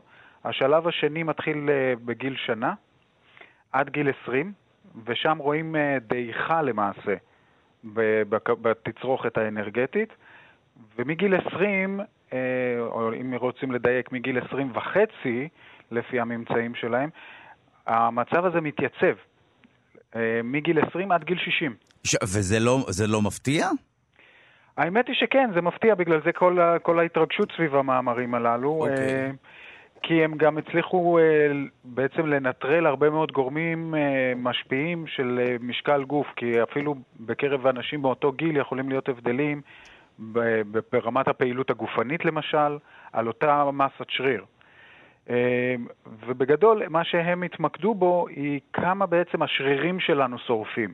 אז הם הצליחו לבודד הרבה מאוד פרמטרים ולמצוא הרבה מאוד מגמות נורא מסקרנות, כמו למשל, שהתצרוכת האנרגטית בנשים בהיריון היא לא באמת גבוהה יותר מאצל נשים באותו, באותם גילאים שאינן בהיריון. אז יש כאן הרבה מאוד אה, יחסית אה, אה, הפתעות ובעצם לא הפתעות, כי כמו שאמרתי, מגיל 60 ואילך, בהקשר של זקנה, כן רואים ירידה בתצרוכת האנרגטית של אנשים מבוגרים. הכוונה היא לכך שאם נאכל את אותה כמות או את אותן קלוריות, אז מה, אנחנו נשמין כי אנחנו לא זקוקים לכל כך הרבה אנרגיה? אז זה, זה בדיוק ה האקסטרפולציה או הניחוש שהרבה פעמים אנשים מנסים לעשות ממחקר אחד לכדי החיים האמיתיים. הם מדברים על התצרוכת האנרגטית של גוף האדם רק מבחינת השרירים, אבל מערכות הגוף אה, הן רבות. אנחנו לא מורכבים רק משרירים. יש לנו גם אה, שלד שהולך ומחדש את עצמו, מערכת עיכול, תפקודי מוח, תפקודים של מערכת החיסון, גם הם משתנים. ולכן לא בהכרח אם נאכל יותר, יותר קלוריות או פחות קלוריות, זה בהכרח יתורגם אה, לכדי אה, מה שאנשים אוהבים אה, להסתכל עליו, משקל גוף. Mm, okay. כי גם כשחושבים על זה אפילו ברמה הבסיסית ביותר, אנחנו מאוד אוהבים להסתכל על כמה קלוריות אנחנו מכניסים לגוף, אבל מה שאנחנו למעשה מודדים זה את השינוי במסת הגוף. ומסה ואנרגיה, או אפילו איינשטיין אמר, יש ביניהם קשר, אבל הוא לא אחד לאחד. כן, אוקיי. גם נכון. אוקיי, אז אתה אומר, יש הרבה כשלים בדרך לחילוץ של תובנה כזו שקשורה תצרוכת קלורית. אתה צודק שעצם הצריכה הקלורית זה כבר מושג שהוא בעייתי מאוד. זה לא, שאומר, זה לא אומר שאם נאכל את אותן קלוריות, יש כאלה וקלוריות פשוטות וכולי, אבל בכל מקרה, בשורה התחתונה כן יש משהו מפתיע במחקר עצמו, והוא שככל הנראה קצב חילוף החומרים הרלוונטי לשרירים, כפי שאתה אה, חידדת ואמרת, הוא, הוא ככל הנראה לא משתנה בין גיל 20 ל-60. נכון מאוד. זה משהו שהוא אה, מאוד מאוד אה, אה, מפתיע יחסית, כי אה, תמיד סברו שתהיה שם, ת, שיש ירידה לאורך החיים. זאת אומרת שעל כל, אה, בוא נגיד, עשור, יש איזשהו, איזשהו פקטור של ירידה. אה, רואים את זה מאוד מאוד יפה בממצאים של המחקר שלהם, בטווח למשל שבין שנה לגיל 20, יש שם ירידה אה, בתצרוכת האנרגטית של כ-2-3 אחוז פר שנה.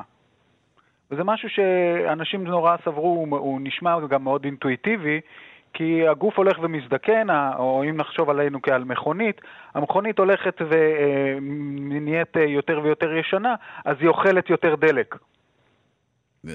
כן, מטאפורי זה נשמע כך, אבל... אבל העובדות, זה מה שיפה במדע. העובדות מראות אחרת. הגוף שלנו מגיע לאיזשהו מצב של איזון, אה, שבו בעצם הוא מאזן בין מה שאנחנו עושים במהלך היום, וזה דרך אגב אחד מהדברים שהוא אה, קצת מאתגר במחקר הזה, והוא ההגדרה של מהי פעילות פיזית. כי גם אם ניקח שני אה, תאומים עם אותה מסת שריר ואותו בטווח של ה-20 עד 60, אם אחד מהם מאוד מאוד פעיל פיזית והשני רק קצת פעיל פיזית, התצרוכת האנרגטית שלהם במשך היום תהיה יכולה להיות שונה לגמרי.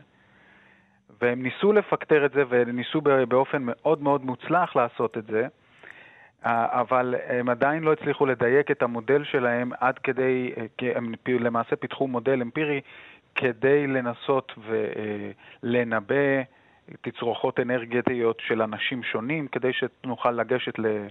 לרופא או לתזונאית, והם לפי הנתונים שלנו יוכלו לתת לנו איזושהי עצה חכמה, מעבר ליכולות הנוכחיות שלהם. אה, והמודל הזה בעצם לוקח מודל מאוד דיכוטומי, או שאנחנו פעילים פיזית או שלא. טוב, אה, מאוד מסקרן. שוב, ככל הנראה המצב יותר מורכב מהכותרת עצמה, לפחות מבחינת, אה, כפי שאמרנו, חילוץ תובנה לגבי החיים שלנו, אבל בכל זאת מחקר מטלטל ומחדש.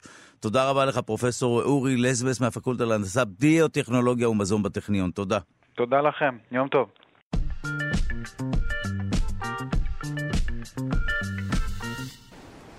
העתיד נראה צפוף. בישראל נוספת בכל שנה אוכלוסייה שגודלה כאוכלוסיית רמת גן.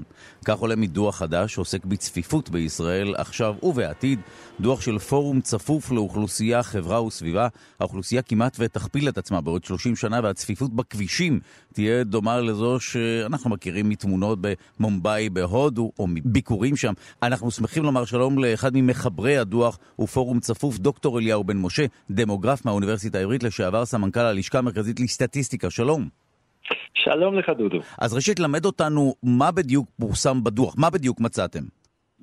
אה, מה שאנחנו מצאנו זה מה שציפינו למצוא, וזה שגידול האוכלוסייה בישראל הוא אחד מהגבוהים ביותר בעולם. אה, כפי שציינת, אנחנו מדברים על תוספת אוכלוסייה שנתית של 180 אלף נפש, זה אומר שכשאנחנו נסיים את השיחה הקצרה שלנו יתווספו עוד שלוש נפשות ל- לישראל, וזה תוך חמש דקות. אה, אנחנו מדברים על אה, אה, גידול אוכלוסייה שיש לו מחיר. ואנחנו ניסינו בדוח לנסות להמחיש את המחיר של גידול אוכלוסייה כדי שכולנו נבין שצריך לעשות משהו בעניין. שמע, אני גדלתי על זה שילדים זה שמחה, וצריך ילדים כמה שיותר, אבל בוא נשמע מה המחיר של זה. כמו שציינת, המחיר של זה הוא מאוד מאוד כבד, אנחנו משלמים את זה בפקקים, אנחנו משלמים את זה בתור לרופא, אנחנו משלמים את זה שחלק גדול מהילדים שלנו לא יכולים כבר לרכוש דירה. כי גידול אוכלוסייה הוא חיה רעבה מאוד, היא צריכה הרבה משאבים. אנחנו צריכים כל שנה להוסיף אה, מקומות מגורים, אנחנו צריכים כל שנה להוסיף רופאים ולהוסיף בתי חולים, וכל שנה וכל שנה וכל שנה, והדבר הזה הוא פשוט מאוד בלתי אפשרי, לא היה אפשרי באף מדינה בעולם אה, בעבר, ואנחנו לומדים אה, בדרך הקשה, שגם אצלנו זה מאוד קשה. עכשיו, בוא באמת נשווה את המצב כאן למדינות אחרות. אה, למשל ארה"ב, גידול האוכלוסייה שם שונה בצורה דרמטית? Mm. המקדם אה, הגידול האוכלוסייה? הגידול האוכלוסייה בעולם המפותח, כולל הברית, הוא אפסי. זה אומר שבמדינות האלה לא צריכים כל הזמן לתכנן בתים חדשים וכבישים חדשים ובתי חולים חדשים ובתי ספר חדשים, כי האוכלוסייה שם לא גדלה, האוכלוסייה שם יציבה. ולכן כל המשאבים שלהם יכולים להיות מופנים לשיפורים, לשדרוגים של המערכות, וזה מה שקורה באירופה, וזה מה שקורה בארצות הברית ובארצות אה, מפותחות אה, אחרות. זה מה שקורה גם היום במרבית אוכלוסיות העולם ה... העולם השלישי, מה שאנחנו קוראים לו, גם שם הגיעו לאותה מסקנה וגם שם הם הורידו את שיעורי הגידול לרמות אפסיות, כן? כל העולם הולך לגדול אה, אה, בגידול אפס, אפס אחוז לשנה בעוד אה, לא הרבה שנים. רק באפריקה נותרו כמה מדינות מאוד מאוד מסכנות שגדלות בקצב גבוה, דומה לזה של ישראל. טוב, אני יכול לנסות ולשער מה הסיבה או מה הסיבות לכך שאנחנו רוצים שהאוכלוסייה פה תגדל. בין היתר טראומה לאומית, ובין היתר אה, אה, העם הזה עבר כל מיני דברים שאולי מצדיקים גידול באוכלוסייה, אבל אתה אומר שאנחנו לא נערכים לזה מספיק. זאת אומרת, גם אם זה קורה, וככל הנראה זה קורה, אי אפשר להגביל. אני משער שאנחנו לא רוצים להגביל את הילודה ואת גידול האוכלוסייה, אנחנו לא מתכוננים לזה, וזה העניין. אה, הבעיה היא כזאת, היא, היא כפולה. מצד אחד לא מתכוננים מספיק, כי לגידול אוכלוסייה יש מחיר ואנחנו לא מתכוננים כדי להתמודד איתו, אבל בפועל אנחנו יודעים מההיסטוריה של מדינות העולם שאי אפשר להתמודד עם גידול אוכלוסייה כל כך גדול. בוודאי שאף אחד לא יכול לכפות ולא צריך לכפות על האחר אה, כמה ילדים יהיו לו, אבל זאת הבנה, זה שכנוע. אנחנו צריכים להבין שיש מחיר לילודה הגבוהה, והמחיר הוא כזה שלא כדאי. פשוט מאוד לא כדאי, זה פשוט אה, אה, מקח טעות לגדול בקצב מאוד מהר. אוקיי, אבל כל מה... העולם מעניין, לא, אבל מה אפשר לעשות? ורק אנחנו לא. אוקיי, אז מה אפשר לעשות? אנחנו גדלים, אנשים רוצים שלושה ילדים, ארבעה ילדים, זה אפילו הפך להיות אה, סוג של אה, נורמה. זה, אה, הייתה תקופה שבה פתאום אה, ירדו לשני ילדים כאופנה, ושוב, אני לא מדבר לאחר שערכתי מחקר, אלא סתם בתחושה שלי, ופתאום שלושה ילדים, ארבעה ילדים, זה הפך להיות שוב הסטנדרט, ואנשים מתגאים בכך שהם מסוגלים לפרנס משפחה כזאת וכו', זה הפך להיות מין סוג של עקרון הכבדה כזה, שאנשים נהנים לאחוז בו כשהם יכולים כמובן. שוב, אני, את זה אני לגמרי מבין, אני, אבל אתה אומר ש... להרים ידיים? זהו, אי אפשר להתארגן לא, לקראת... לא, מה שצריך לעשות זה לצמצם את הילודה. צריך להבין, מה שאנחנו עושים כרגע, אנחנו למעשה מחסלים את המשאבים של הדורות הבאים. אנחנו mm. מביאים לכאן ילדים שיהיה להם עתיד הרבה פחות טוב מה, מהעבר שלנו. פשוט אה, אנחנו אה, אה, כופים עליהם אה, חיים אה, מאוד מאוד לא, לא נוחים, בוא נגיד כך בלשון המעטה, אם אנחנו אה, לא נדאג לזה. ולכן למעשה זה למען אותם הילדים. אנחנו צריכים לעשות פחות ילדים, אנחנו צריכים להקטין את גידול האוכלוסייה כדי שנוכל להתמודד איתו וכדי שאנחנו נוכל להבטיח את העתיד שלהם ושלהן עצמם. אני מנסה להבין איך אפשר לפרוט את התובנה הזו למשהו קונקרטי, מה, לשכנע אנשים לעשות פחות ילדים? קום. מה אפשר לעשות? כן, אם אני, ברגע שאנשים יבינו אה, שלמעשה זה מה שצריך, אני בטוח שאנשים יעשו זאת. אנשים עשו דברים יותר קשים, העם הזה עבר אה, דברים הרבה יותר קשים בהיסטוריה שלו. כמו שכתב אה, פרופסור אלון טל אה, בספרו, והארץ מלאה, פרו ורבו מלאו את הארץ, אתה זוכר את הפסוק? בוודאי, כן? נו. והארץ אז... מלאה. אנחנו כבר מתקרבים לעשרה מיליון תושבים. אוקיי, אוקיי. עשרה מיליון, אתה, דודו, אתה, קשה פשוט לדמיין את זה, אבל אם אנחנו לא נשנה את ההתנהגות שלנו, כן? צפיפות האוכלוסין בישראל תהיה בלתי נסבלת, היא כבר קשה. אבל האם אבל... יש אזורים לא, לא מיושבים היום, אה, יש אה, אזורים שלמים שבהם אפשר לבנות, זאת אומרת, אי אפשר להגיע לפריסה, הרי יש מדינות גדולות. שלמת בטון מה, מה, מה, מה, מהצפון ועד הדרום, זה מה שאתה רוצה להשאיר לילדים שלך. זה מה שאנחנו רוצים, זה פשוט, אה, רק שתבין, צפיפות האוכלוסייה בישראל היום זה 400 נפש לקילומטר ריבוע, קצת יותר. בכל העולם המפותח הצפיפות הממוצעת לא מגיעה ל-100. כן? אנחנו אחת מהמדינות הצפופות ביותר בעולם. לדבר הזה יש מחיר, ואי אפשר, אי אפשר פשוט מאוד להתמודד אה, עם זה אם אנחנו לא נקטים את הגידול, כי הגידול פשוט דורש מאיתנו משאבים גדולים מדי. הדרך היחידה היא שאנחנו נבין שצריך לצמצם את הילודה. לא צריך לעשות אה, מהפכות גדולות, פשוט מאוד להביא ילד פחות. אז כמה נכון להביא? אני בדיוק עכשיו אה, מדבר על תכנון משפחה. כמה? אה, שניים? לעצור בשניים. אני חושב ששניים זה מספר מכובד מאוד. אה, העולם אה, כולו גדל אה, אה, לפי קצב כזה של שני ילדים לאישה, זאת הסיבה שאנחנו קצת פחות משמונה מיליארד ולא נגיע ליותר מעשרה מיליארד בעולם כולו, וזה בגלל שידענו, האנושות ידעה לאורך כל מאות אלפי שנות היסטוריה לגדול בקצב מאוד מאוד מתון, אם לא בקצב אפסי. וזה מה שנדרש מאיתנו היום, זה קשה.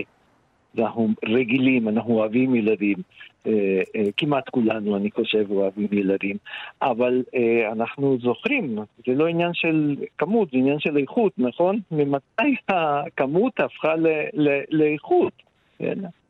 שמע, היינו פעם מעטים מול רבים, אנחנו גם רוצים להיות רבים מול רבים, אבל, אה, אבל שוב, יש לזה כנראה מחיר, אה, שאולי אנחנו לא, לא לוקחים בחשבון. דוח מאוד אה, מעניין, שאנחנו גם ממליצים לכם לקרוא, גם פורסם בעיתונות וכולי. תודה רבה לך על הדברים, דוקטור אליהו בן משה, דמוגרף מהאוניברסיטה העברית, לשעבר סמנכ"ל הלשכה המרכזית לסטטיסטיקה. תודה רבה.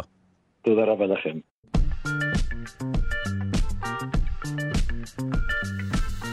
ובמסגרת פינת הקיימות נעסוק בקלינקוין, יישומון שפותח בישראל ומציע גישה חדשה שקשורה לעידוד אזרחים לאסוף את האשפה, את הזבל, שנשאר מפוזר בכל מקום. אנחנו שמחים לומר שלום למעצב, מנכ"ל קיימה, המרכז לתכנון ועיצוב מקיים, יאיר אנגל, שלום. שלום וברכה. אז uh, ספר לנו מה זה בדיוק קלינקוין.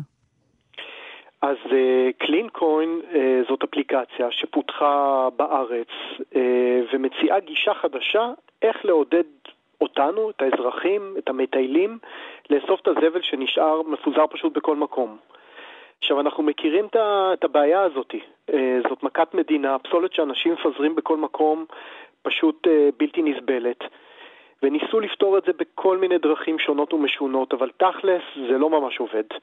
אה, אני מניח שרבים מאיתנו זוכרים את הסלוגנים מלפני הרבה שנים, הפסולת לסל וחסל, אה, ועד לקמפיין הידוע זבל מי שמלכלך, שאני לא חושב שהצליח כל כך. תשמע, אנחנו זוכרים את הסיסמאות האלה, אבל השאלה אם באמת במאני טיים, בזמן אמת, אנשים באמת מרגישים שיש עליהם חובה מוסרית לא ללכלך. זה מדהים שאגב ממשיכים ללכלך, כי כן יש מודעות, לא?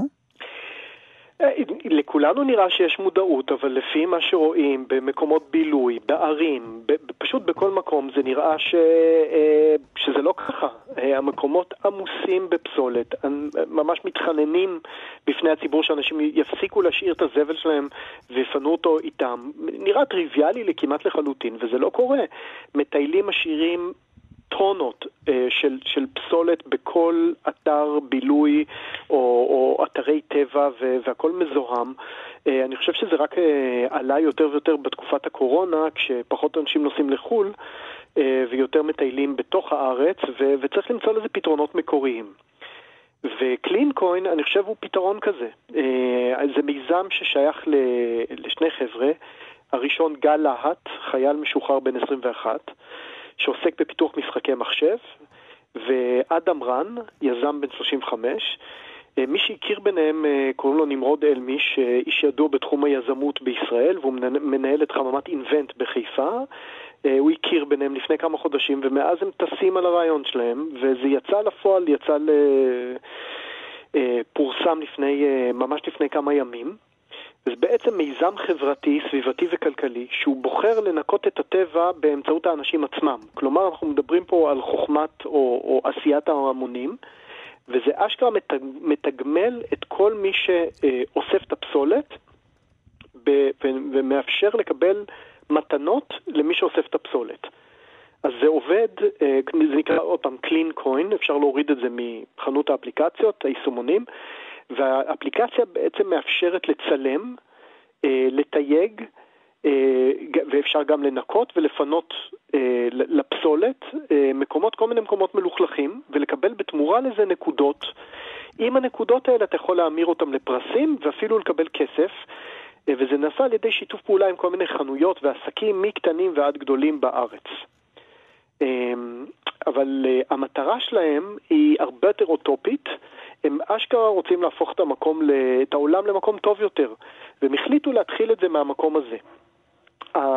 שוחחתי איתם, והם באמת אה, מלאי התלהבות מהרעיון, ויש פידבקים מעולים על האפליקציה הזאת. יש להם כרגע, אה, תוך פחות משבוע 8,000 איש נרשמו לאפליקציה ו-1,200 מהם הם משתמשים אקטיביים. כלומר, הם צילמו את הפסולת, אתה, כל מי שהמערכת הזאת מאמתת את, ה, את, ה, את הפעולה שלך.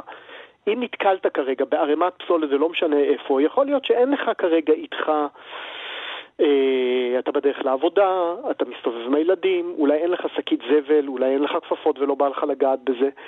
אתה יכול פשוט לצלם את הפסולת, מצלמים ארבע תמונות ומעלים את זה לאפליקציה, ויש לזה אה, מיקום אה, עם GPS, ובעצם כל מי שרואה את זה באפליקציה יכול לבוא, לאסוף בעצמו את הפסולת, הוא מעלה אחר כך את התמונות של המקום נקי, ומפנה את הפסולת ומצלם, עושה סלפי של עצמו עם, ה, עם הפסולת שהוא אסף, ומקבל ניקוד לפי הכמות.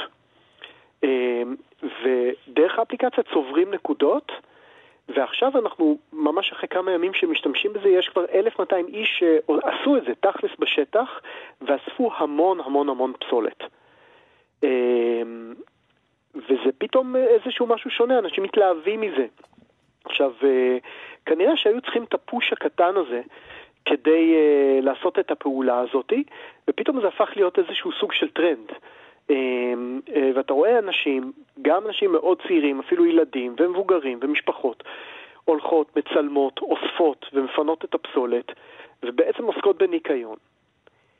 כמו שאמרתי, הרעיון שלהם שעומד מאחורי האפליקציה הזאת זה לבנות אה, איזשהו מטבע דיגיטלי שהוא חברתי וסביבתי. המטבע הזה הוא נקודות של משחק. זה ממש אתה יוצר שם איזשהו משחק בתוך האפליקציה. כרגע זה אוסף, עוסק אה, בניקוי פסולת, אבל הם, הרעיון שלהם הוא ממש אה, להעלות ערכים ולהטמיע הרגלים של עשייה כדי לקדם את, ה, את המצב החברתי והסביבתי בישראל. ועל ידי חיבור לקטע הכלכלי. כלומר, הם רואים את הצורך לפרוץ את המחסום הזה של לעשות פעולה חיובית. אמ, יש מקומות בעולם, אגב, שזה עובד? אה, אני לא חושב שיש אה, אפליקציה דומה כזאת בעולם. אוקיי. ואני חושב שהם בהחלט, אה, זה שרואים שזה מכוון לפרוץ אולי באיזשהו שלב למחוץ לגבולות ישראל, וזה ממש בתחילת הדרך. אני חושב שיש פה איזשהו משהו שאולי מתבסס על, אה, גם על תיאוריית החלונות השבורים. אה, מילה אחת בעניין הזה, זה תיאוריה שהוצגה בשנות ה-80 של המאה הקודמת בארצות הברית, אה, והרעיון הוא, שהוא דרך אגב יושם על ידי ראש עיריית ניו יורק בשנות ה-90, רודולף ג'וליאני, הרעיון הוא שבעצם שמקפידים על כל מיני דברים קטנים, כמו למשל תיקון של חלונות שבורים בבניין, מגיעים אה, לשינוי, ממש לשינוי חברתי, עד כדי אה, הפחתת פשיעה ואלימות. כלומר, ברגע שאתה מתחיל לעשות דבר קטן, אה, אתה מצליח, אתה, אתה מונע את ההתפתחות של, של אה, דברים הרבה יותר גדולים. כלומר, בעניין של פסולת למשל, אני חושב שהרבה יותר קל לאנשים להוסיף עוד שקית של זבל בערימה, או להפיל משהו על הרצפה במקום מלוכלך, מאשר נכון. להיות הראשונים שיפילו אותו, יפילו מעניין. את הלכלוך וישאירו אותו. ופה אנחנו רואים ממש איזשהו שינוי, אני, אני הורדתי את האפליקציה ונכנסתי בפנים ואתה רואה פתאום איזשהו קטע שאנשים מתלהבים מלאסוף זבל. אה, אני חושב שגם כך יש המון המון אנשים שמתנדבים ועושים אה, פעולות של ניקוי. ו, אבל זה, זה איזה שהן פעול, פעולות שהן קורות, אה, אה, שאנשים באים מרצונם הטוב, ופה יש גיוס של אולי קהל חדש אה, של אנשים שזה מגניב אותם המשחק הזה, והם יכולים לקבל כל מיני אה, אה, ממש מתנות. וכמו שאומרת איזו בחורה צעירה שראיתי באחד הסרטונים שהם פרסמו, הם אומרים, כולם אוהבים מתנות, חוץ מאלה שאומרים שלא. אה, אז הם, הם יצרו בעצם קשר עם כל מיני חברות מסחריות, מחברות קטנות, למשל יש שם איזושהי חברה אה, מאוד קטנה של אה, שני מעצבים מבצלאל שפיתחו אה, שעון יד שעשוי מחומרי עץ ממוחזרים, ועד חברות גדולות במשק כמו אה, סודה סטרים וחברות של אופנה וכולי, שפשוט נותנות מתנות. ויש פה איזשהו סוג של ווין ווין ווין. מצד אחד מנקים את השטח, מצד שני אה, אה, עושים את זה ומקבלים, אה, אנשים מקבלים מתנות, והחברות עצמן מרוצות מהטראפיק שמביאים להם. אה, אנשים שמגיעים לחנות לאסוף את המתנה, סביר לך שיקנו עוד איזה משהו על הדרך. אני חושב שיש פה איזה משהו מאוד מעניין, שלדעתי הולך להתפתח ולפרוץ, ואולי ישנה טיפ-טיפה את, ה, את המצב שלנו. יש להם כבר שמונה עובדות ועובדים, כולל אה, אה, עובדים אצלם אה, דרך חברה שמעסיקה אנשים על, עם תסמונת אספרגר, שהם אה, אה, מטייבים בעצם את המידע שלהם, אה, מטייבים את הדאטה שהם אוספים, עד כדי שזה יהיה... אה, יהיה להם דרכים יותר לאתר את העניין, להבין איפה ריכוזי הפסולת, להתעסק וגם לסייע לעיריות ולחברות שרוצות לנקות בכל מיני מקומות, איך להשתמש בדאטה הזאת כדי להבין את הבעיות ו- ולטפל בהן בצורה יותר טובה. טוב, תודה לך על הדברים. מעצב יאיר אנגל, מנכ"ל קיימה, מרכז לתכנון ועיצוב מקיים. תודה. תודה רבה.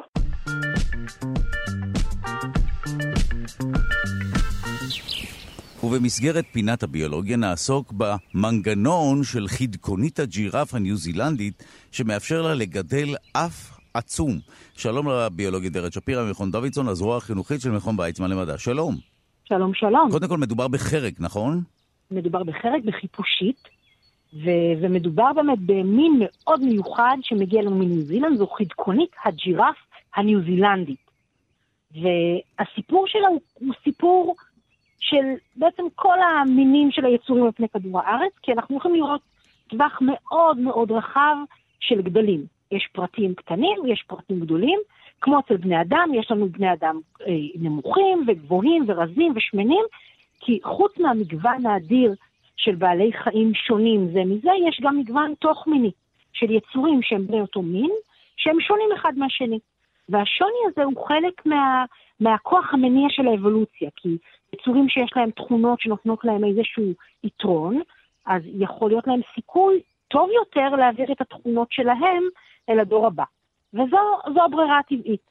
עכשיו, חוץ מזה יש גם ברירה מינית, שזה בדרך כלל איזושהי תכונת ראווה, איזשהו איבר שמוצג לראווה כדי למשוך בנות זוג, וזה מעלה את הסיכוי של, של הפרט, של הזכר, להעביר את התכונות שלו אל הדור הבא. זה כמו, אנחנו מכירים את הזנב של הטווס, או קרניים של אייל, שאין להם קשר לאיזושהי התאמה סביבתית, סביבתית אלא פשוט להעדפה של הנקבות. והמין הזה שאנחנו מדברים עליו היום הוא חיפושי. והחיפושיות הן סדרה של בעלי חיים שהיא הסדרה הגדולה ביותר בעולם החי. יש כ-400 אלף מינים שונים של חיפושיות, אה, והמגוון הוא אדיר, גם בצורות, גם בצבעים, גם בגדלים, גם בסביבות חיים. והחיפושית המאוד מיוחדת שנדבר עליה היום, החדקונית הג'ירף הניו זילנדית, היא מגיעה לנו מניו זילנד, היא אנדמית לניו זילנד, כלומר חיה רק שם, רק שם אפשר למצוא אותה. אמ, וזו חיפושית שהיא שחורה, חומחומית כזאת, עם גוף אה, מאוד מאוד מאורך, ויש שם הבדל בצורה בין זכרים לנקבות. יש, אה, לש, לשני המינים יש, אה, לזכר ולנקבה יש חדק באמת בקצה הראש, מין אף מאורך שכזה, שמצויד בשני נחושים, כשאצל הנקבה הוא הרבה הרבה יותר קצר, והיא משתמשת בו כדי לקדוח חורים בגזע כדי להטמין את הביצים שלה. אה, והגודל הממוצע של הנקבות הוא בין סנטימטר וחצי לחמישה סנטימטרים. אצל הזכרים לעומת זאת, החדק הזה לא משמש להטמנת הביצים, אלא למלחמות בין זכרים, כלומר זה כלי נשק. והחדק הזה יכול להיות באורך של הגוף כולו ואפילו יותר, כשהגודל הממוצע של הזכרים של החדקונית הוא בין סנטימטר וחצי לתשעה סנטימטרים. כלומר, הזכר הגדול גדול פי שישה מהזכר הקטן ביותר. ואם תחשוב על בני אדם ותדמיין גבר בגובה של מטר אחד, אז הגבוה ביותר יהיה בגובה של שישה מטרים, וזה הבדל עצום. וואו. עכשיו, הזכרים האלה הם, הם כל כך מגוונים בגודל שלהם, והם נלחמים בעזרת החדק המאורח הזה ומעיפים אחד את השני ככה מהעצים כדי לזכות בנקבות שבוחרות את הזכר שמנצח ומעמידות איתו צאצאים. אמ, ויש להם עוד תכונה אה, שהיא נורא מגניבה אצל חידקוניות הג'ירף הניו זילנדיות, וכשהן נבהלות, הן פשוט נופלות לאחור מהגזע, שלה, מהענף שעליו הן עומדות, ואז הן מעמידות פני מת לפעמים אפילו לשעה, וזו אסטרטגיית ההתגוננות שלהן. כלומר, הן יכולות ככה ממש לעשות uh, קרב, מלחמות על פני העצים, פתאום להיבהל, ליפול כולן אחורה. זו התנהגות שהיא ככה קצת מצחיקה, אבל כמו באבולוציה, אם זה עובד, זה עובד. אז המחקר הזה שאנחנו מדברים עליו, הסיפור הזה, מתחיל בחוקרים שהלכו ובדקו ככה את הטווח העצום הזה של הגודל של הזכרים. הם עשו מדידות, הם התחילו בלשקול ולמדוד את אורך של פרטים זכרים של חדקונית הג'ירף הניו ואז הם גילו שההבדל בגודל הוא אפילו עוד יותר קיצוני ממה שהם חשבו. כי הזכרים הגדולים, שהיו גדולים פי שישה מהזכרים הקטנים, הם שקלו פי שלושים מהזכרים הקטנים. כלומר, זה לא רק עניין של אורך, אלא גם עניין של מסע שאתה צריך לסחוב איתך ממקום למקום ולתחזק את, ה, את הגוף הזה שאתה נושא איתך. ויש כאן אה, אה, עוד שאלה, כי איך, איך יכול להיות שהם כל כך מסיביים, ויש להם לכאורה יתרון כזה אדיר, אבל עדיין יש זכרים כל כך קטנים בסביבה, כלומר, מה נסגר עם האבולוציה? אם יש להם יתרון, למה עדיין יש לנו כל כך הרבה קטנטנים? אז קודם כל מסתבר שהזכרים הגדולים והמסיביים, כשהם מזדווגים עם הנקבות, הם לפעמים כל כך גדולים לעומת הזכרים הקטנים, שהזכרים הקטנים יכולים להתגנב ממש מתחת לזכר הגדול, ולהיות אלה שמפרים את הביצים של הנקבה במקומם. כלומר, גם לקטנים יש יתרון כל עוד הגדולים מאוד מאוד גדולים. שזה מאוד יפה, כי שוב אנחנו רואים שבאבולוציה זה לא הסיפור של להיות הכי טוב, אלא להיות מספיק טוב, וזה הכי טוב שיש, כי גם האסטרטגיה הזאת של התגנבות מתחת לזכר גדול, מסתיימת פשוט באותה תוצאה של להיות חזק ומרשים ולתחזק גוף מאוד מאוד מסיבי. אז אמ, השאלה השנייה הגדולה שהייתה, אמ, איך זה משתלם להם? איך זה שאתה גדול, אתה הרי אתה צריך לצרוך יותר אנרגיה, אתה צריך יותר מזון, ובטבע כשאתה חי עם הרבה מאוד פרטים ומתחרה איתם על משאבים, אז להיות גדול ולהזדקק ליותר אנרגיה יכול להיות גם בזבזני וגם קטלני עבורך. אז אה, גם ראינו קודם שזה לא בהכרח אה, יכול להשתלם, כי הקטנים עדיין מצליחים להתרבות. אז איך זה קורה שהם מצליחים לתחזק את הגוף הכל כך גדול? אז הם החליטו לבדוק, והם אספו זכרים בגדלים מאוד מאוד מגוונים, והם בדקו את המטאבוליזם שלהם, כלומר את קצב חילוף החומרים. עכשיו, בגדול מה שהם עשו, הם הכניסו אה, פרט למיכל סגור, ומדדו את קצב השינוי של הגזים במיכל, אה, והם בדקו בעצם כמה אנרגיה, כי אם אנחנו יצור שצורך אנרגיה, אז יצור נושם חמצן, אז הם בדקו איך החמצן נעלם בתוך המיכל, ואת קצב העלייה של ה-CO2 במיכל. וזה נתן להם את, את בעצם את חילוף הגזים, את הקצב המטבולי של החיפושית. והם מדדו את זה גם במנוחה וגם במאמץ, הם עשו לה, לחיפושיות האלה מעין הליכונים קטנים בתוך מיכל סגור ומדדו את קצב שינוי הגזים בתוך המיכל, ואת זה הם נרמלו, את קצב הנשימה שלך, כמה חמצן אתה צורך לדקה, למסת גוף, כלומר כמה חמצן נצרך לכל גרם של גוף. ומה שיצא זה שהזכרים הגדולים דווקא צורכו פחות. כלומר, החוקרים במאמר תיארו את זה, אה, את חלקונית הג'ירפה, את הפרטים הגדולים, בתור רכב חסכוני שעושה יותר קילומטרים לליטר דלק. בעוד שהפרטים הקטנים הם בעצם איזשהו רכב בזבזני. וכשהם ניסו לבדוק איך זה יכול להיות, הם גילו שהסיבה נעוצה בהרכב של החדק. החדק של חדקונית הג'ירף הניו מורכב משני סוגים של רקמות. יש שם רקמה חיה, כמו השרירים שלנו, ויש שם רקמה מתה, כמו השיער והציפורניים. וההבדל האנרגטי הוא שאת הרקמה החיה אתה צריך לתחזק כל הזמן.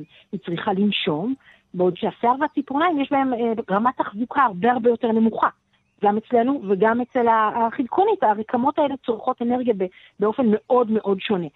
ובחדק של פרטים קטנים הם ראו שיש אחוז הרבה יותר גבוה של רקמה חיה, בעוד שעבור פרטים גדולים ומסיביים עם חדק מאוד מאוד גדול, יש אחוז הרבה יותר גבוה של רקמה שלא דורשת תחזוקה. ככה שבסופו של דבר, הזכרים הגדולים משתמשים בהרבה פחות אנרגיה כדי לתחזק את אותם כלי נשק עצומים שלהם, ממה שמשתמשים הזכרים הקטנים. עכשיו, זה יפה כי זה...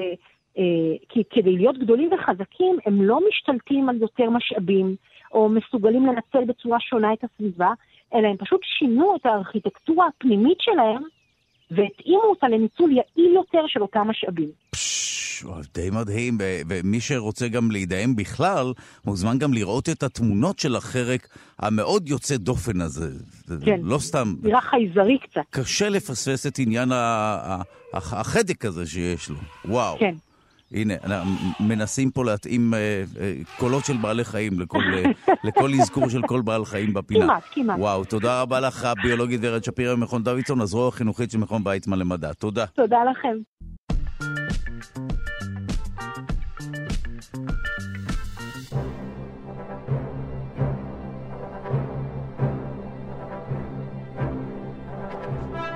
ובמסגרת פינת הארכיאולוגיה נעסוק בשאלה מי המציא את הגלגל? שלום למדען הראשי של רשות העתיקות, פרופסור גדעון אבני, שלום. שלום וברכה. טוב, תן לנו את השורה התחתונה, מי המציא את הגלגל ולשם מה כמובן. אז השורה התחתונה, בסופו של דבר, המציא איזה בן אדם כדי שיהיה לו יותר, יותר נוח בחיים. אבל איך הוא הגיע לזה, זה הסיפור המעניין. אוקיי, בבקשה. כי אנחנו מכירים את זה, אתה יודע, מהעולם שלנו, הביטויים של אה, הוא לא המציא את הגלגל, מתייחסים לדבר שכבר ידוע. אבל אה, חוקרים ניסו באמת לענות על השאלה מתי בפעם הראשונה אנחנו מוצאים שהבן אדם משתמש בגלגל ומה הביא אותו לזה. אז באופן מסורתי התשובות הלכו לכיוונים של הממלכות הגדולות של העולם המאוד עתיק, אנחנו מדברים על מסופוטמיה בעיקר, על האלף הרביעי לפני הספירה, אה, ושם באמת הופיעו דגמים של אה, בעלי חיים שסוחבים עגלות. אבל אה, מסתבר שהתשובה היא הרבה יותר מורכבת ומעניינת אולי, כי כמה חוקרים, אנתרופולוג בשם דיוויד אנטוני והיסטוריון בשם ריצ'רד בולט, הלכו וניסו לענות על השאלה איך הגענו לזה, איך הגענו למוצר הכל כך שימושי הזה, ואיפה זה קרה. והם הגיעו למסקנה קצת מפתיעה. שלוקחת אותנו דווקא למישורים הגדולים של אה, דרום רוסיה, אה, בין הים השחור לים הכספי, להרי אורל בצפון. אה, ושם באותה תקופה, שוב, אנחנו מדברים על כמעט ששת אלפים שנה לפני זמננו, האלף הרביעי לפני הספירה, מוצאים דגמים של עגלות, מוצאים גם בפעם הראשונה באזורים של מרכז אירופה גלגלים אמיתיים, גלגלים מלאים מעץ, די פרימיטיביים, והם ניסו אה, להוביל את זה לכיוון של המצאה מקומית, אולי אפילו שקשורה לקריאה של נחושת באותם אזורים בתקופות המאוד קדומות האלה, באמצעות פירים שנחצבו אל תוך הערים, וכמו בכל מכרה שמכירים היום, צריך לסחוב את הנחושת, את העופרה, צריך לסחוב אותה החוצה. ואז הצורך הזה הביא להמצאה של אה, אה, ארבעה גלגלים שמחוברים לאיזה תיבה שאותה אה, מושכים אחורנית, וכמובן צריך ציר לחבר ביניהם. אה, ובאמת, כשבודקים איפה מוצאים עדויות לעגלות הראשונות, אנחנו יותר ויותר מוצאים אותם באזורים האלה. אבל הם עשו ניסוי עוד יותר מעניין, כי הם הלכו ושאלו את השאלה מתי בפעם הראשונה בשפות הקדומות, אנחנו מדברים על השפות ההודו-אירופיות או הפרוטו-הודו-אירופיות הקדומות, מתי בפעם הראשונה מופיעים המילים של גלגל, של עגלה, של ציר, אה, ומוכיחים בצורה די משכנעת שבאותם אזורים, בשפות המקומיות, אה, מוצאים את המילים האלה ולא מוצאים אותם בשום שפה אחרת. זאת אומרת, אנחנו היום יותר ויותר נוטים לקבל את התיאוריה הזאת שלא המציאו את זה במרכזי התרבות, המציאו את זה דווקא באזורים אה, יחסית שוליים, אולי תרבויות של נוודים, ומה שעוד יותר מעניין, שיש תרבויות שהכירו את הגלגל, אבל לא אימצו אותו, אם הולכים למשל לדרום אמריקה. אה, למה? זאת אומרת, איך אתה מסביר את זה? או, אז עכשיו השאלה למה אה, לוקחת אותנו לצורך. אם תלך לפרו, למדרונות המאוד מאוד צלולים של הערים שם, או לג'ונגלים של מרכז אמריקה, הרבה יותר פשוט אה, לקחת אה, חמורים, אה, יקים באזורים של המדבריות אצלנו גמלים ולהוביל עליהם מסעות, מאשר ליצור עגלות מסורבלות שלא עולות בערים ושוקעות בביצות, אה, או אה, לא יכולות לעבור אה, ג'ונגלים. אה, או סוגים אה, אחרים של אה, צמחייה. ובאמת יש תרבויות שבהן הגלגל לא נקלט. יש תרבויות שמאוד מפתחות את הגלגל, אותן תרבויות קדומות במישורים הגדולים של מזרח אירופה. התרבות הרומית, הרשת הדרכים הענקית של האימפריה הרומית, משמשת עגלות כאמצעים להניע סחורות מאוד כבדות. זאת אומרת, התמונה הזאת הרבה יותר מורכבת. וההמצאה אה, שהיא בהחלט שינתה תרבויות שלמות, במקומות מסוימים כן נקלטה יותר טוב, במקומות אחרים פחות טוב. אה, ובעצם הניצחון הגדול של הגלגל קורה רק במהפכה התעשייתית, שאי אפשר לתאר אותה בלי המוצר הזה. לא רכבות, לא מכוניות של היום, כל מי שנכנס למכונית שלו בבוקר, הרי לא מבין איך אפשר להסתדר בלי הגלגל. וכשאנחנו הולכים אחורה, אנחנו מגלים שהתהליכים האלה הם תהליכים מורכבים. שוב, השילוב של אה, נסיבות היסטוריות וכושר המצאה ותגליות ארכיאולוגיות לוקחת אותנו דווקא לאזורים שפחות ציפינו למצוא בהם יכולות של אה, אה, המצאה אנושית. ובסוף, מהנקודה הזאת, הגלגל מתפתח ועובר מרחקים גדולים, מגיע גם למזרח התיכון, אה, מוצאים אותו גם אצל האשורים, מרכבות צבאיות, גם נכנס למצרים בתקופות מסוימות, אה, ושוב, כמו שאמרנו, בתרבות הרומית, כך שהגלגל הזה מתגלגל לו לכל מיני כיוונים בהיסטוריה האנושית, ואולי מלמד אותנו להבין כמה התהליכים האלה הם אה, יותר מורכבים ממה שחשבנו קודם. ובסופו של דבר, אם נרצה לחלץ באמת תשובה חד-חד ערכית או חד משמעית, איפה זה היה? אה, זה היה בכמה מקומות בו זמנית? היה אדם אחד שיודעים עליו, או שקשה מאוד לדעת? אה, על, אד... על אדם מסוים אנחנו בתקופות האלה לא יודעים, כי זה תקופות ואזורים שלא תועדו בכתב. אה, ואנחנו נשארים עם אזור גיאוגרפי, שהוא דרך אגב אחד האזורים הפחות ידועים בעולם והיותר מעניינים מבחינת היכולות האנושיות. דרום רוסיה, אזור הקרפטים של היום, רומניה, אה, סלובקיה, האזורים האלה, לא כל כך אה, אה, מוכרים, בוודאי לא לארכיאולוגים שעובדים במזרח התיכון, אבל מתגלים כאזורים מרתקים. וואו. היה מישהו, שאנחנו לא יודעים מי הוא, שהיה לו כושר המצאה, שהוא כנראה העלה את הרעיון, ייצר את המוצר הפרימיטיבי הזה, וראו שזה עובד, חיכו אותו מהר מאוד, ההתפשטות בקנה מידה של ארכיאולוגיה קדומה היא מאוד מהירה, עשרות, מאות שנים, והמוצר הזה, הוא גם מתפשט מהר מאוד, וגם הייתה לו באיזשהו שלב משמעות פולחנית. כי אנחנו מגלים עגלות עם גלגלים קבורות בתוך קברי ענק, אה, הם מכוסים באבנים, קורגנים, ככה הם נקראים, אה, לא אחד ולא שניים, עד היום יודעים אה, על קרוב ל-300 קברי עגלות כאלה, ושוב, השאלה מה פתאום המוצר הזה הפך לאלמנט פולחני ואיפה הוא הגיע לקברים, זו שאלה שעדיין הרבה מאוד ארכיאולוגים ואנתרופולוגים מתלבטים בה גם בשנים האחרונות. וואו, טוב, תודה לך, המדען הראשי של רשות העתיקות, פרופ' גדעון אבני. תודה. תודה ולהתראות.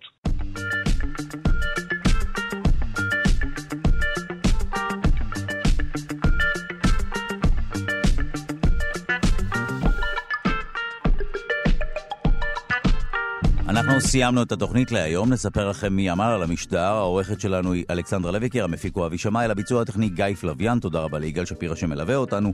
אתם ואתן מוזמנים ומוזמנות להצטרף לקהילה הרשמית של שלושה שיודעים בפייסבוק. כאן שלושה שיודעים. נזכיר שאפשר להאזין לשלושה שיודעים גם כהסכת בכל זמן ובכל מקום באמצעות היישומון של כאן, גם באמצעות ספוטיפיי, אפל וגוגל, שיהיה לכם יום נעים ושקט. מחר תוכנית סיכום שבוע חגיגי. תקפידו על עטיית מסכות, נסו להתחסן. להתראות.